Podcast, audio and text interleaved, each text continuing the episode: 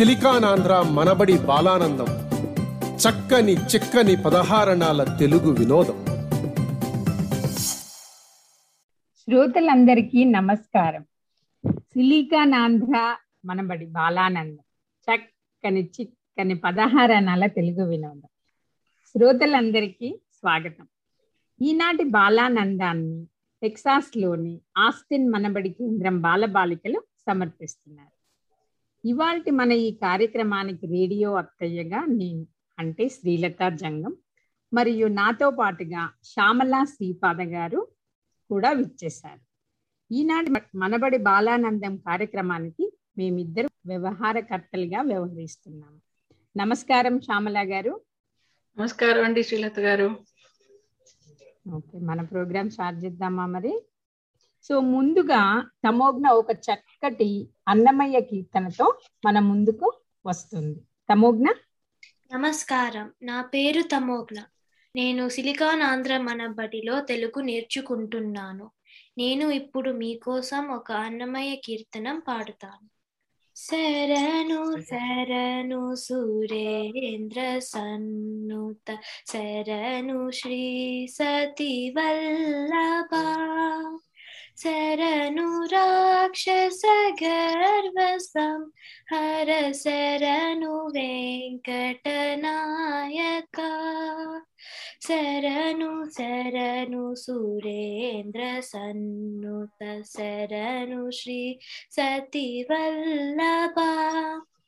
కమలధరుడును కమలమిత్రుడు కమల శత్రుడు పుత్రుడు క్రమముతో మే కొలువుకిప్పుడు కాచినారే చరికయా శరణు శరణు సురేంద్ర సన్నుత శరణు శ్రీ సతి వల్లభ అని నిషేంద్రుల మునులు దేఖ్యతుల మర కిన్నర సిద్ధులు ఘనతతో రంబాడి కాంతులు కాచినారే చరికయా శరణు శరణు సురేంద్ర సన్నుత శరణు శ్రీ సతి వల్లభ ఎన్నగల ప్రహ్లాద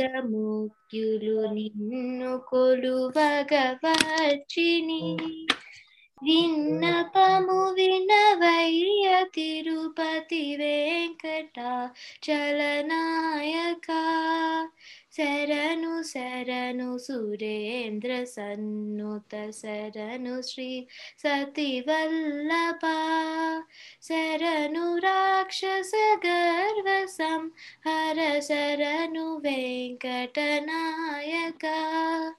శరణు శరణు సురేంద్ర సన్నుత శరణు శ్రీ సతివల్లభ ఆ. ధన్యవాదాలు. చక్కగా పాడావు తమోజ్ఞ పిల్లల ప్రతిభా పాట వాళ్ళకి ఆలవాలం మన బాలానందం కార్యక్రమం. తరువాత మహాభారత భాగవత రామాయణాలు మన భారతీయ హర్ష ధర్మానికి పట్టుకొమ్మలు.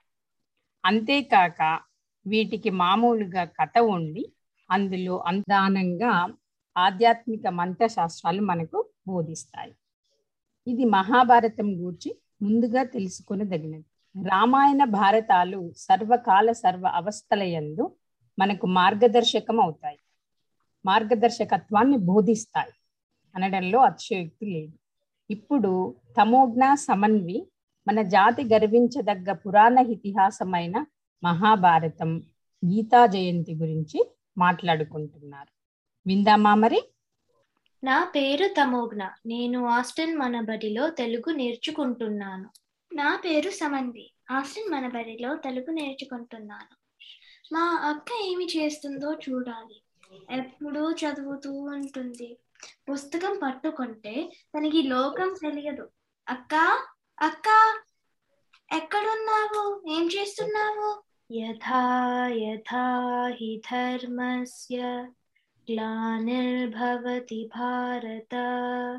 अभ्युत्थानामधर्मस्य तदात्मानं सृजाम्यहं परित्राणाय साधूनां विनाशाय च धर्म धर्मसंस्थापनार्थाय सम्भवामि युगे युगे। ఏమైనా పాట పాడుతున్నావా అక్క? అది తెలుగు లాగా లేదు ఇంగ్లీష్ లాగా లేదు. ఏమిటి? ఇదా ఇది మన హిందువుల పవిత్ర గ్రంథమైన భగవద్గీతలోని శ్లోకం చిన్ని సంస్కృత భాషలో ఉంది. శ్రీకృష్ణ భగవానుడు మహాభారతంలో అర్జునుడికి యుద్ధ భూమి అందు అదే కురుక్షేత్ర సంగ్రామం మొదలవ్వటానికి ముందు గీత చెప్పబడింది. అవునా? నాకు సంస్కృతం తెలియదు నీకెలా తెలుసు? శ్లోకం సంస్కృతంలో ఉంది. కానీ ఈ పుస్తకంలో దాని అర్థం తెలుగులో ఇచ్చారు. వింటావా? ఓ తప్పకుండా. ఎప్పుడైతే ధర్మం నశించి అధర్మం పెరుగుతుందో అప్పుడు నేను ధర్మ సంరక్షణ కొరకై జన్మిస్తాను. అధర్ములను శిక్షించి ధర్మ సంస్థాపన చేస్తాను. ధర్మాన్ని రక్షించడానికి మళ్ళీ మళ్ళీ జన్మిస్తాను అని అర్థం. ఓ శ్రీకృష్ణ భగవానుడు అర్జునుడికి చెప్తారా? అర్జునుడు అంటే మహాభారతంలో పాండవ మధ్యముడు కదా? అవును. నీకు గుర్తుందా మహాభారతం? అయితే ఇది తెలుసా? తింటే గారెలే తినాలి వింటే భారతమే వినాలి. ఇది మహాభారత కథ మీద తెలుగులో ఉన్న నానుడి. ఎందుకు గుర్తులేదు? మన తాతగారు రోజు చదువుతున్నారు కదా. ఆ గారెలు చాలా కమ్మగా ఉంటాయి. అంటే భారత కూడా చెవులకి వినసొంపుగా ఉంటుంది అని కదా? అవును దీనిని ఎవరు రాశారు చాలా మంచి ప్రశ్న అడగావు చిన్ని. మహాభారతాన్ని పరాశర మహర్షి కుమారుడైన వేద వ్యాసుడు రచించాడు. వ్యాసుడు మొదటగా తన శిష్యుడైన వైశంపాయనుడి చేత సర్పయాగం చేయించేటప్పుడు జనమేజేయ మహారాజుకి చెప్పించాడు. అదే కావ్యాన్ని తరువాత నైమిషారణ్యంలో శౌనక మహర్షి సత్రయాగము చేసేటప్పుడు సూత మహర్షి అక్కడకు వచ్చిన ఋషులకు చెప్పారు. అలాగే మహాభారతాన్ని మహాభారత పర్వాన్ని చెరుకుగడతో పోల్చారు. తెలుసా? పర్వము అంటే చెరుకు కనుపు. పద్దెనిమిది కనుపులు కలిగిన పెద్ద చెరుకుగడ మహాభారతం. చెరుకును నములుతున్న కొద్దీ రసం నోటిలోకి వచ్చి నోరు తీపి ఎక్కుతుంది. అలాగే భారతాన్ని చదివిన కొద్దీ జ్ఞానం పెరుగుతుంది. మహాభారత మహాకావ్యాన్ని వేదవ్యాసుడు చెప్పగా గణపతి వ్రాసాడని కదా అంటారు. అవును. మహాభారతం హిందువులకు పంచమ వేదముగా పరిగణించబడే భారత ఇతిహాసము. పద్దెనిమిది పర్వములతో లక్ష శ్లోకములతో పద్దెనిమిది లక్షల పదములతో ప్రపంచములోని అతిపెద్ద పద్య కావ్యములలో ఒకటిగా అలరారుతున్నది. ఈ మహాకావ్యాన్ని పద్నాలుగవ శతాబ్దములో కవిత్రయముగా పేరు పొందిన నన్నయ్య తిక్కన ఎర్రప్రగడలు తెలుగులోకి అనువదించారు.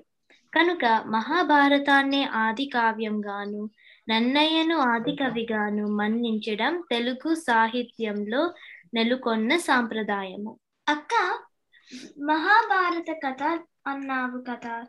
ఇది దా- దేని గురించి చెప్పబడింది? దానికి అన్ని ప్రత్యేకతలు ఏమిటి?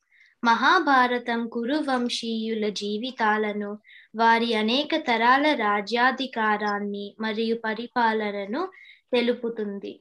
ఈ గాథ మూలం కురువంశానికి చెందిన రెండు దాయాది కుటుంబాల మధ్య జరిగిన ఒక గొప్ప యుద్ధం. ఆ రెండు కుటుంబాలే కౌరవులు మరియు పాండవులు. వారి మధ్య జరిగిన సంఘటనలు వాటి పరిణామాలు అన్ని కూడా ఎలా మహాభారత సంగ్రామానికి దారి తీశాయి. ధర్మానికి అధర్మానికి మధ్య జరిగిన యుద్ధం అని కూడా చెప్పవచ్చు. ఒక మాటలో చెప్పాలంటే యది హస్తి తదన్యత్ర యన్నే హస్తిన తత్కుచిత్. ఇందులో ఏది ఉందో అదే ఎక్కడైనా ఉంది. ఇందులో లేనిది మరెక్కడా లేదు అని అర్థం. హిందువులకు ఎంతో పవిత్ర గ్రంథాలైన భగవద్గీత విష్ణు సహస్రనామ స్తోత్రము కూడా మహాభారతంలోని భాగాలే. తెలుసా? దీనిని ధర్మతత్వజ్ఞులు ధర్మశాస్త్రమని ఆధ్యాత్మ విధులు వేదాంతమని నీతి విచక్షణలు నీతి శాస్త్రమని కవులు మహాకావ్యమని అంటారు. లాక్షణికులు సర్వలక్షణ సంగ్రహమని ఐతిహాసికులు ఇతిహాసమని పౌరాణికులు బహుపురాణ సముచ్చయమని కొనియాడుతారు. వివిధ తత్వవేది విష్ణు సన్నిభుడైన వేదవ్యాసుడు దీనిని విశ్వజనీనమయ్యేలా సృజించాడు. అబ్బా చాలా విశిష్టత ఉంది మహాభారత. వింటూ ఉంటే ఇంకా ఇంకా వినాలి అని ఉంటుంది. మహాభారత యుద్ధం అంటే కురుక్షేత్ర యుద్ధం కదా? కురుక్షేత్రం రాజ్యాధికారం కొరకు జరిగింది కదా? అవును. ఇది కౌరవులు పాండవులకు మధ్య హస్తినాపుర సింహాసనం కోసం జరిగింది. కౌరవులు ధృతరాష్ట్రుని సంతానం పాండవులు పాండురాజు సంతానం. అన్నాదమ్ముల బిడ్డలైన వారి మధ్య వైరానికి కారణం కౌరవాగ్రజుడైన దుర్యోధనుడి ఈర్ష రాజ్యకాంక్ష. శకుని సహాయంతో మాయాజూదము ద్వారా మోసపూరితంగా పాండవుల రాజ్యాన్ని గెలుచుకుని సోదరులైన పాండవులను పదమూడేళ్ళ పాటు అరణ్యవాసానికి పంపాడు. అరణ్యవాసం అజ్ఞాతవాసం తరువాత దుర్యోధనుడు పాండవుల రాజ్యాన్ని వారికి తిరిగి ఇవ్వడానికి నిరాకరించడం ఈ యుద్ధానికి దారితీసింది ఈ యుద్ధం కురుక్షేత్రం అనే ప్రదేశంలో జరిగింది. కురుక్షేత్రం ఈనాటి భారతదేశంలోని హర్యానా రాష్ట్రంలో ఉంది. అప్పటి రాజ్యాలన్నీ ఈ యుద్ధంలో పాల్గొన్నాయి. కురుక్షేత్ర యుద్ధం పద్దెనిమిది రోజులు జరిగింది. భగవద్గీత ఈ యుద్ధ ప్రారంభంలో ఆవిర్భవించింది. పాండవ వీరుడైన అర్జునుడి కోరికపై అతడి రథసారథి శ్రీకృష్ణుడు రథాన్ని రణభూమిలో మోహరించిన రెండు సైన్యాల మధ్యకు తెచ్చాడు. అర్జునుడు రెండు వైపుల పరిగించి చూడగా తన బంధువులు గురువులు స్నేహితులు కనిపించారు. వారిని చూసి అతని హృదయం వికలమైంది. రాజ్యం కోసం బంధుమిత్రులను చంపడం నిష్ప్రయోజనమనిపించింది. దిక్కుతోచని అర్జునుడు శ్రీకృష్ణుణ్ణి నా కర్తవ్యమేమి? అని అడిగాడు. అలా అర్జునునికి అతని రథసారథి శ్రీకృష్ణునికి మధ్య జరిగిన సంవాదమే భగవద్గీత. యుద్ధం అంటే చాలా ప్రాణ నష్టం మరియు ఆస్తి నష్టం జరిగి ఉంటుంది కదా? అవును చిన్ను. ఈ యుద్ధంలో చాలా మంది తమ ప్రాణాలు కోల్పోయారు. కురుక్షేత్రంలో పాల్గొన్న సైన్యం వివరాలు చూస్తే మొత్తం పద్దెనిమిది అక్షౌహిణులు. ఇందులో పదకొండు అక్షౌహిణులు కౌరవుల పక్షం మరియు ఏడు అక్షౌహిణులు పాండవుల వైపు పాల్గొన్నారు. నిశితంగా పరిశీలిస్తే పద్దెనిమిది సంఖ్యకి మహాభారతానికి విశిష్టమైన సంవాదం ఉంది. ఎలాగంటావా? మహాభారతంలో పద్దెనిమిది పర్వాలు పద్దెనిమిది లక్షల పదములు అలాగే కురుక్షేత్ర యుద్ధం పద్దెనిమిది రోజులు జరిగింది. పద్దెనిమిది అక్షౌహిణుల సైన్యం యుద్ధంలో పాల్గొన్నది.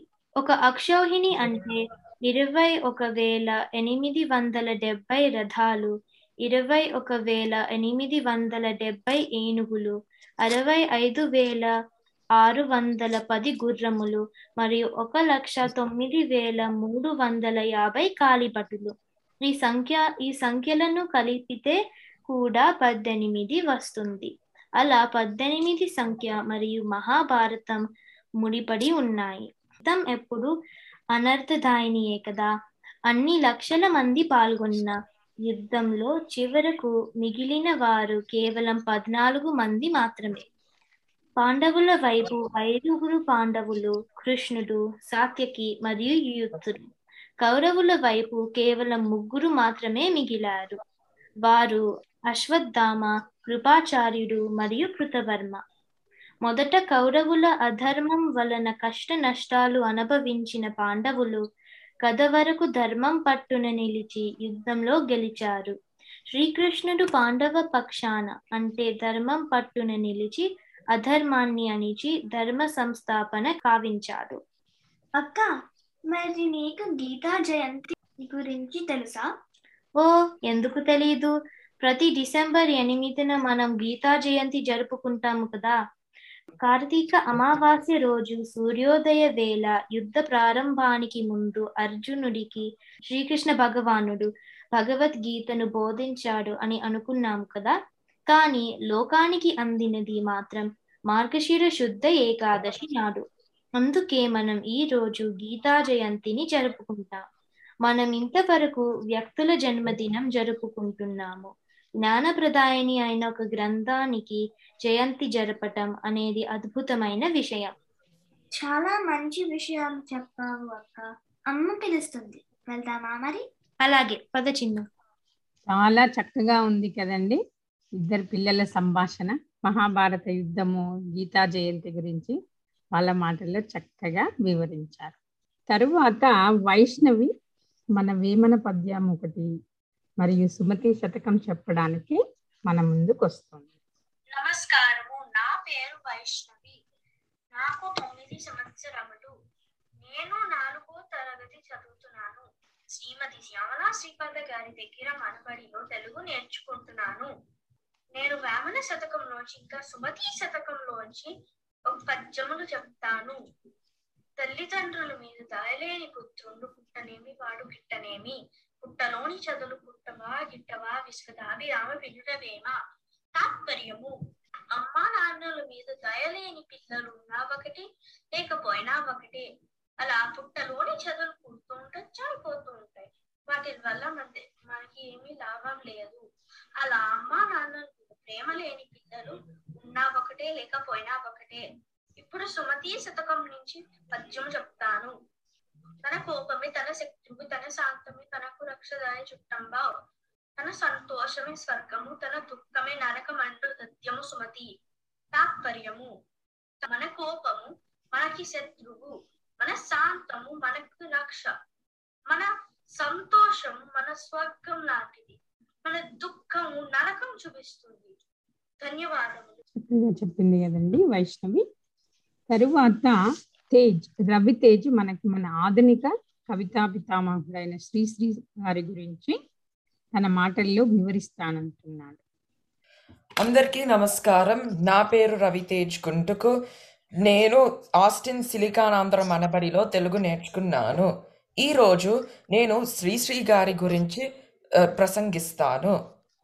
ఆధునిక ఆంధ్ర కవులలో శ్రీరంగం శ్రీనివాసరావు ఒక గొప్ప కవి. అతను పంతొమ్మిది వందల పదవి జనవరి రెండవ తేదీన విశాఖపట్నం జిల్లాలో జన్మించారు. చిన్న వయసులోనే తన రచన వ్యాసం గాన్ని మొదలు పెట్టారు. మీకు ఒక విషయం తెలుసా? అతను ఎనిమిది ఏళ్ళ వయస్సులోనే తన మొట్టమొదటి పుస్తకం ప్రచురించారు. ఎనిమిది ఏళ్ళ వయస్సులో శ్రీశ్రీ గారి కంటే ముందు వచ్చిన కవులు పురాణాలు గురించి వ్రాసారు కానీ శ్రీశ్రీ గారు ప్రజల కష్టాల కోసం మరియు వారిలో చైతన్యం తేవడం కోసం వ్రాసారు వ్రాసారు మరియు మాట్లాడారు కూడా. అతను వ్రాసిన పుస్తకాల్లో మహాప్రస్థానం చాలా ముఖ్యమైనది. ఈ పుస్తకం నుండి మరో ప్రపంచం అనే పద్యం చదువుతాను. మరో ప్రపంచం మరో ప్రపంచం మరో ప్రపంచం పిలిచింది. పదండి ముందుకు పదండి త్రోచుకు పోదాం పోదాం పై పైకి. కదం త్రొక్కుతూ పదం పాడుతూ హృదంతరాళం గర్జిస్తూ. పదండి పోదాం వినబడలేదా మరో ప్రపంచపు జలపాతం. దారి పొదుగున గుందెనెతురులు తర్పణ చేస్తూ పదండి ముందుకు. బాటులు నరచి భేతలు గడిచి కోటలన్నిటిని దాటండి. నది నదాలు అదవలు కొండలు ఎదారులా మన కడ్డంకి. పదండి ముందుకు పదండి త్రోచుకు పోదాం పోదాం పై పైకి. ఎముకుల క్రుల్లిన వయస్సు మల్లిన సొమరులారా చావండి. నెతురుల మండే చక్తుల నిండే సైనికులారా రారండి. హరం హరం హర హర హర హర హర హరం హర అని కదలండి. పద్యం ద్వారా శ్రీశ్రీ ఏమి చెప్పాలనుకున్నారంటే కష్టపడి పని చేస్తే ఎలాంటి ఇబ్బందులైనా ఎదుర్కోవచ్చు మరియు ఇంకొక మహాప్రపంచం చూడవచ్చు.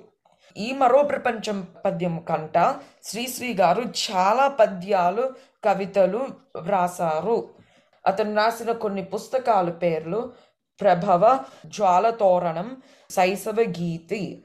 అతను వ్రాసిన ముఖ్యమైన పద్యాలు పేర్లు నేను సైతం అగ్గిపుల్ల మరియు కొంతమంది యువకులు. శ్రీశ్రీ గారు భారతదేశపు స్వాతంత్ర్య పోరాటంలో నేరుగా పాల్గొకపోయినా అతను రచనలతో చాలా మంది యువకులను స్ఫూర్తినిచ్చాయి. అతని రచనలకు ఈ బహుమతులు వచ్చాయి. సాహిత్య అకాడమీ అవార్డు మరియు నంది అవార్డు. శ్రీశ్రీ గారి ఆత్మకథ పేరు అనంతం. ఇప్పటి వరకు కూడా అతని మాటలు మరియు రచనలు చాలా మందికి మార్గదర్శకంగా ఉన్నాయి.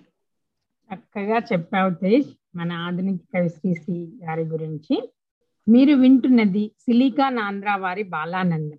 చక్కని చిక్కని పదహారు అనాల తెలుగు వినోదం. శ్యామల గారు ఇప్పుడు ఎవరు వస్తున్నారు తేనెల తేటల మాటలతో అనే పాటతో మనని అలరించడానికి వచ్చాడు మానస్. మనందరం మానస్ పాటను విని ఆనందించుదామా ఇప్పుడు? పాట ప్రారంభించు మానస్. అందరికీ నమస్కారం. నా పేరు మానస్ అభిరాజ్ నడిమింటి. నేను నార్త్ కెరోలైనా సిలికాన్ వ్యాలీ మనబడిలో తెలుగు నేర్చుకుంటున్నాను. ఈరోజు నేను తేనెల తేటల మాటలతో పాడ పాడుతున్నాను. తేనెల తేటల మాటలతో మన దేశమాతనే కొలిచెదమా భావం భాగ్యం కూర్చుకుని సుఖజీవనయానం చేయుదమా సాగరమే తల చుట్టుకుని సురగంగ చీరగా మలచుకుని గీతాగానం పాడుకుని గీతాగానం పాడుకుని మన దేవికి ఇవ్వాలి హారుతులు తేనెల తేటల మాటలతో మన దేశమాతనే కొలిచెదమా? గాంగ జటాధర భావనలో హిమశైల రూపమే నిలబడగా గలగల పారే నదులన్నీ గలగల పారే నదులన్నీ ఒక బృందగానే చేస్తుంటే తేనెల తేటల మాటలతో మన దేశమాతనే కొలిచెదమా? భావం భాగ్యం కూర్చుకుని ఒక జీవనయానం చేయుదమా? ఎందరో వీరుల త్యాగ ఫలం మన నేటి స్వేచ్ఛకే మూల బలం వారందరని తలచుకుని వారందరని తలచుకుని మన మానస వీతిని నిలుపుకుని తేనెల తేటల మాటలతో మన దేశమాత్మే కొలిచెదమా? భావం భాగ్యం కూర్చుకుని సుఖజీవనయానం చేయుదమా? సుఖజీవనయాదం చేయుదమా? సుఖజీవనయాదం చేయుదమా? ధన్యవాదము. చాలా చక్కగా పాడే మానస్. ఇప్పుడు మన భారతదేశం చక్కని దృశ్య సంపదకి చక్కని సంస్కృతికి మూలమని మనందరికీ తెలుసు. భారతదేశంలో ఎన్నో సుందరమైన ప్రదేశాలు ఆధ్యాత్మిక పర్యాటక ప్రదేశాలు ప్రపంచ వింతలు ఉన్నాయి. అవి చూడటానికి భారతీయులే కాదు విదేశీయులు కూడా చాలా ఆసక్తి చూపుతున్నారు. మన సంస్కృతి సాంప్రదాయాలు కూడా అందరినీ ఆకట్టుకుంటున్నాయి. కొన్ని ప్రసిద్ధిగాంచిన పర్యాటక ప్రదేశాల గురించి మనకి ఇప్పుడు రూపేష్ చెప్తానంటున్నాడు. విందామా మరి? అందరికీ నమస్కారం. నా పేరు రూపేష్ తంగుడు. నేను ఆస్టిన్ సిలికానాంధ్ర మనబడిలో తెలుగు నేర్చుకుంటున్నాను. నేను ఈరోజు మన భారతదేశంలోని కొన్ని పర్యాటక ప్రదేశాలు గురించి చెప్తాను. మన భారతదేశంలో అనేక అందమైన మరియు ఆధ్యాత్మిక పర్యాటక ప్రదేశాలు ఉన్నాయి. ఈ ప్రదేశాలు కేవలం మన భారతీయులను మాత్రమే కాకుండా విదేశీయులను కూడా అమితంగా ఆకట్టుకుంటున్నాయి. విదేశీయులు కూడా ఆకర్షితులు అవ్వడానికి కారణం మన వేల సంవత్సరాల సంస్కృతి మరియు సంప్రదాయం. ఇప్పుడు మనం కొన్ని ప్రసిద్ధిగాంచిన ప్రదేశాలు గురించి తెలుసుకుందాం. తాజ్ మహల్ ఆగ్రా. ప్రపంచ ఏడు వింతలలో ఒకటిగా ప్రసిద్ధిగాంచిన తాజ్ మహల్ను మొఘల్ చక్రవర్తి షాజహాన్ తన అందమైన భార్య ముంతాజ్ పై ఉన్న ప్రేమకు గుర్తుగా నిర్మించారు. తాజ్ మహల్ భారతదేశ రాజధాని ఢిల్లీ సమీపంలోని ఆగ్రాలో యమునా నది ఒడ్డున ఉన్నది. ఇది భారతీయ పర్షియన్ మరియు ఇస్లాం భవన నిర్మాణ అంశాల శైలితో నిర్మించబడింది. తెల్లటి పాలరాయితో చేసిన సమాధి గోపురం దీనిలో ఉన్న బాగా ప్రాచుర్యం పొందిన భాగం. తాజ్ మహల్ లోపల గది అలంకరణ సంప్రదాయ అలంకరణ అంశాల కన్నా చాలా ముందడుగు వేసింది. నాలుగు వైపులా నాలుగు మినారలతో చాలా అందంగా అద్భుతంగా నిర్మించబడిన తాజ్ మహల్కి మరెన్నో ప్రత్యేకతలు ఉన్నాయి. గోడల మీద ఖురాన్ సూక్తులు లిఖించబడి ఉన్నాయి. సమాధి గోడుల కింద భాగాలలో తెల్ల పాలరాయి మీద పుష్పాలు మరియు ద్రాక్ష తీగలు యొక్క చిత్రణను వాస్తవ శిల్పకళా నైపుణ్యంతో చెక్కబడి ఉన్నాయి. పౌర్ణమి వెన్నెలలో యమునా నది పడవలో విహరిస్తూ తాజ్ మహల్ అందాలను చూడాల్సిందే. ఆ దృశ్యం చూడాల్సిందే కానీ మాటలతో వివరించుట అలవి కానిది అని ఎంతో మంది కవులు చాలా అద్భుతంగా వర్ణించారు. స్వర్ణ దేవాలయం అమృత్సర్. పంజాబ్ అమృత్సర్లో అమృత్సర్లో గల స్వర్ణ దేవాలయం భారతదేశంలో ఉన్న ప్రముఖ సిక్కుల గురుద్వార్. దీనిని పదహారవ శతాబ్దంలో నాలుగవ సిక్కు గురువు గురు రామ్దాస్ సాహిబ్ జీ నిర్మించారు. ఈ గురుద్వార్ని శ్రీహర్ మందిర్ సాహిబ్ దర్బార్ సాహిబ్గా కూడా పిలువబడుతుంది. ఈ సిక్కుల పుణ్యక్షేత్రంపై అంతస్తులను సుమారు నాలుగు వందల కేజీల బంగారంతో నిర్మించారు. అందుచేత దీనికి స్వర్ణ దేవాలయం అనే పేరు వచ్చింది. వెయ్యి స్తంభాలు గుడి వరంగల్. తెలంగాణ రాష్ట్రములో ఉన్న వరంగల్ జిల్లాలో వెయ్యి స్తంభాల గుడి ఉన్నది. కాకతీయ రాజు రుద్రదేవుడు పదకొండవ శతాబ్దంలో ఈ గుడి కట్టించాడు. దీనిని త్రికూటాలయం అని కూడా అంటారు. ప్రధానాలయ మంటపంపై రుద్రేశ్వరుడు విష్ణు సూర్య భగవానులకు వరుసగా తూర్పు దక్షిణ పరమరలకు అభిముఖముగా మూడు ఆలయాలు ఏకపీఠంపై అద్భుతమైన శిల్పకళతో మార్చబడినవి శ్రీరంగం తిరుచిరాపల్లి. తిరుచిరాపల్లి తమిళనాడులో కావేరి మరియు కొల్లిదం నదుల మధ్య కొలువై ఉన్నది. శ్రీరంగం శ్రీ మహావిష్ణువుని నూట ఎనిమిది దివ్యక్షేత్రాలలో మొదటిది మరియు ముఖ్యమైనది.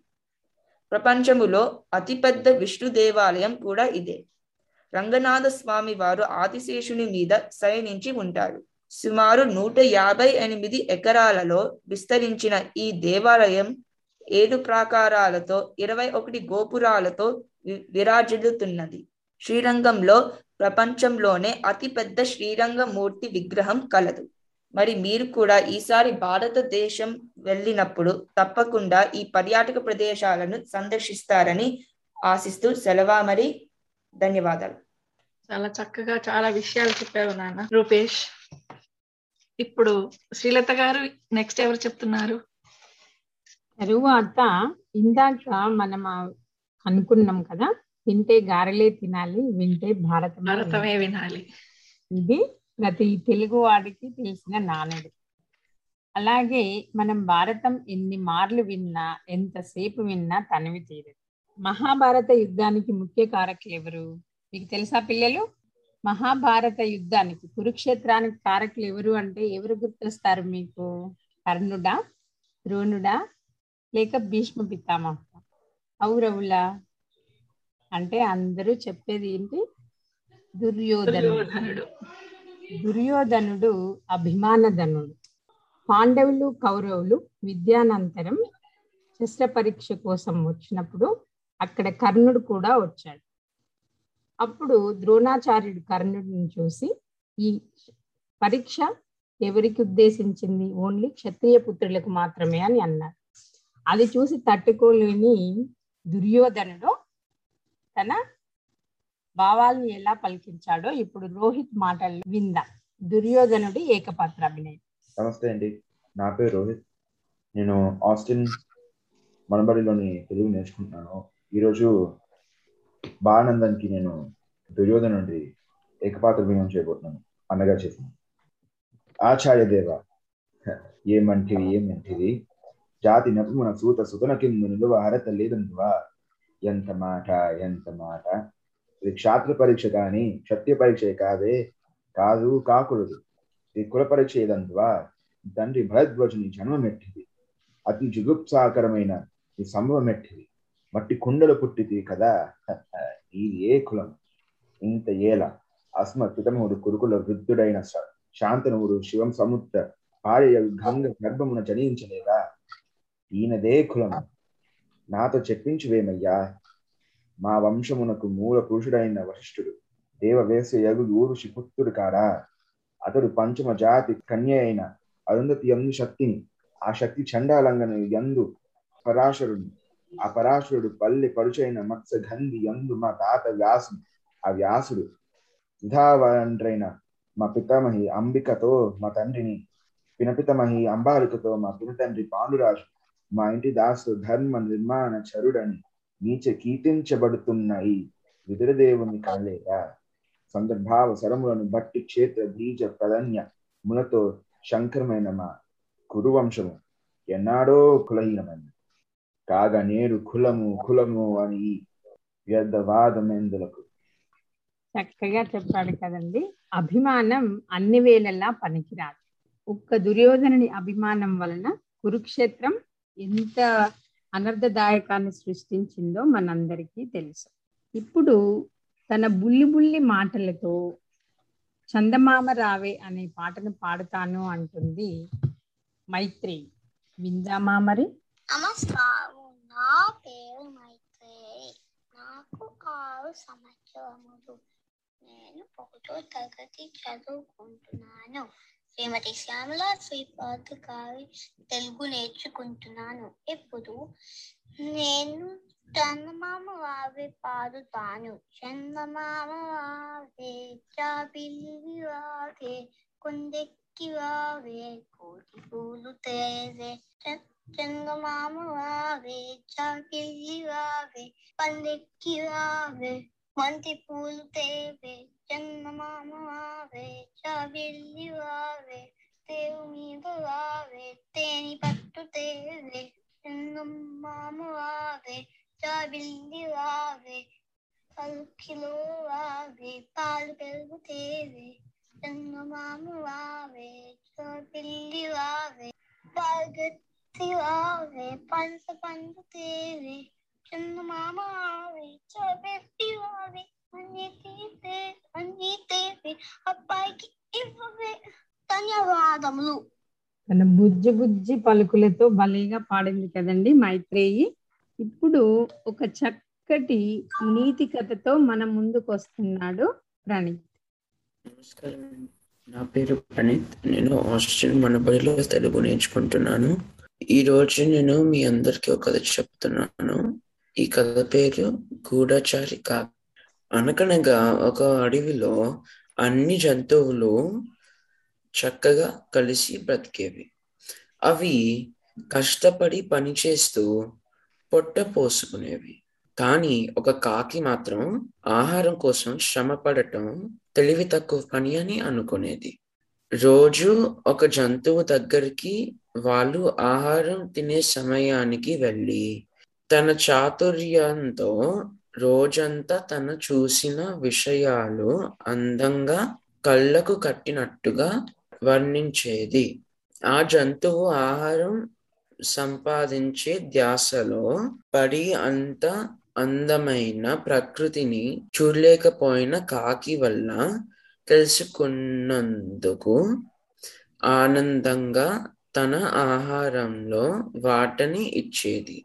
అలా ప్రతిరోజు ఆహారం కోసం అందరి మీద ఆధారపడటం కాకికి అలవాటైపోయింది. క్రమంగా తన ప్రసంగాలలో ప్రకృతి వర్ణన వింతలు విశేషాలు మాత్రమే కాకుండా ఇతర జంతువులు పక్షుల గురించి ఒకరి మీద ఒకరికి చాడీలు చెప్పటం మొదలుపెట్టింది. తను సింహం కంటే తెలివైన దాన్ని అని కుందేలు అన్నది అని సింహంతో చెప్పింది. విన్న మాటలు తిరిగి చిలుక పలుకులు పలకటమే కానీ నాలాగా చిలుక పాడలేదు అని కోకిల అన్నది అని చిలుక చెప్పింది. ఒకరోజు రెండు కోతిలు వచ్చి సింహం రాజువారు మర్రి చెట్టు క్రింద సభ చేశారు.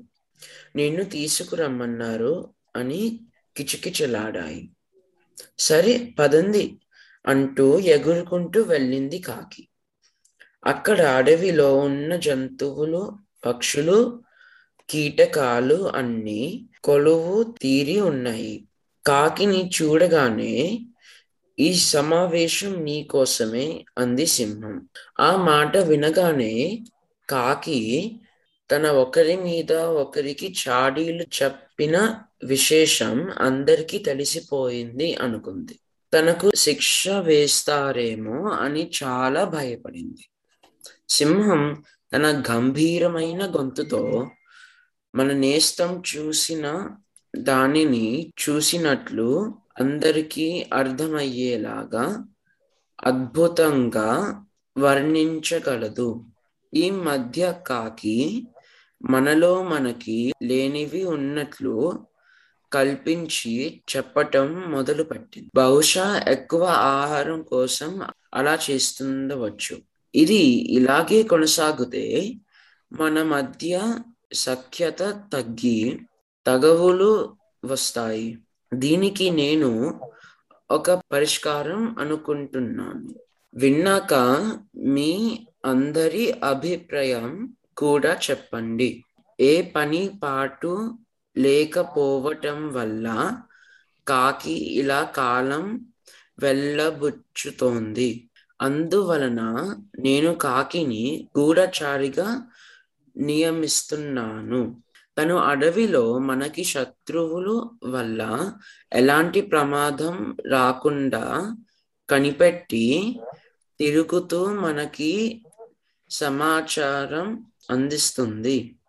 అందుకు ప్రతిఫలంగా మనం కాకికి కావాల్సిన ఆహారం ఇతర అవసరాలు మనం రోజుకి ఒకరు వంతులు వేసుకొని సమకూర్చుదాము. పక్షుల రోజులు ఒకసారి అందరం ఇక్కడ సమావేశం కావాలి. ఆ రోజు కాకి తన చూసిన వింతలు విశేషాలు మనకి వర్ణించి చెప్తుంది అంది. అన్ని జంతువులు తమ ఆమోదం తెలిపాయి. తన తప్పుని సున్నితంగా తెలియచెప్పి గూఢచారి పని ఇచ్చిన సింహానికి కృతజ్ఞతలు చెప్పింది కాకి. ఇంకెప్పుడు చాడీలు చెప్పటం లాంటి పిచ్చి పని చేయకూడదు అని నిర్ణయించుకుంది. ధన్యవాదాలు. సున్నితంగా తప్పుని గురించి తెలియజెప్పడం వల్ల తన తప్పులు తాను తెలుసుకొని మార్పు ఎలా తెచ్చుకోవచ్చో ఈ కథ విని మనం చాలా చక్కగా తెలుసుకోవచ్చు కదా. చక్కగా చెప్పావు ప్రణీత్. చాలా చక్కటి సందేశం ఉన్న కథ కదా? అవును.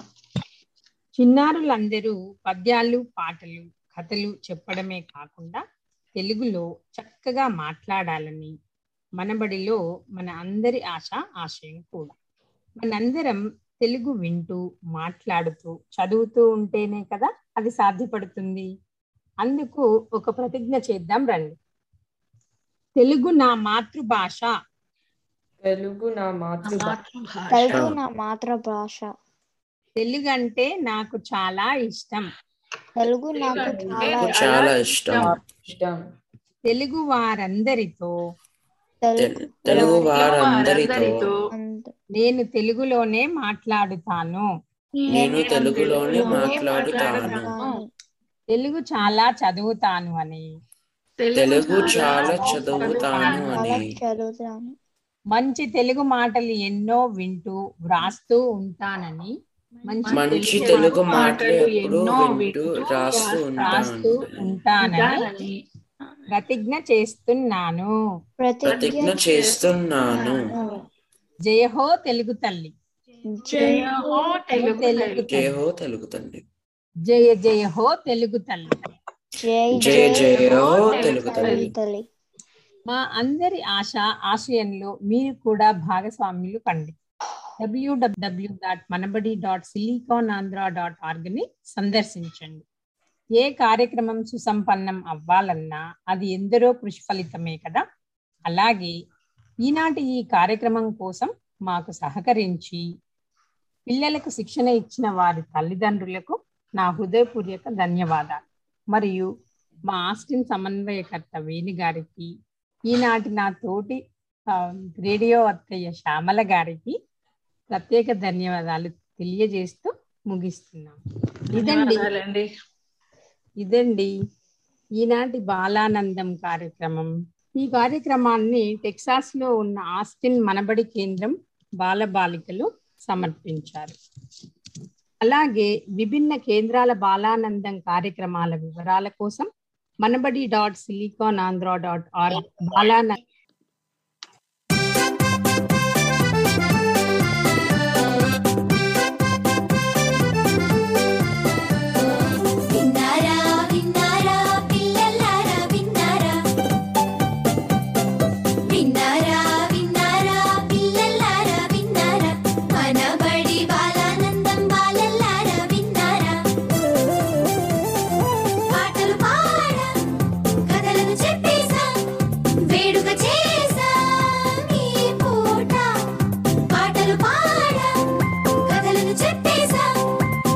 వేడుక చేసా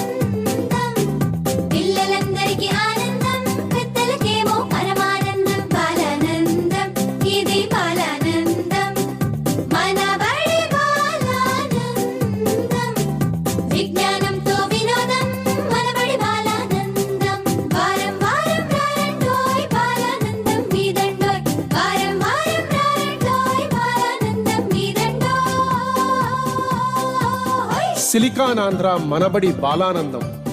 చక్కని చిక్కని పదహారణాల తెలుగు వినోదం.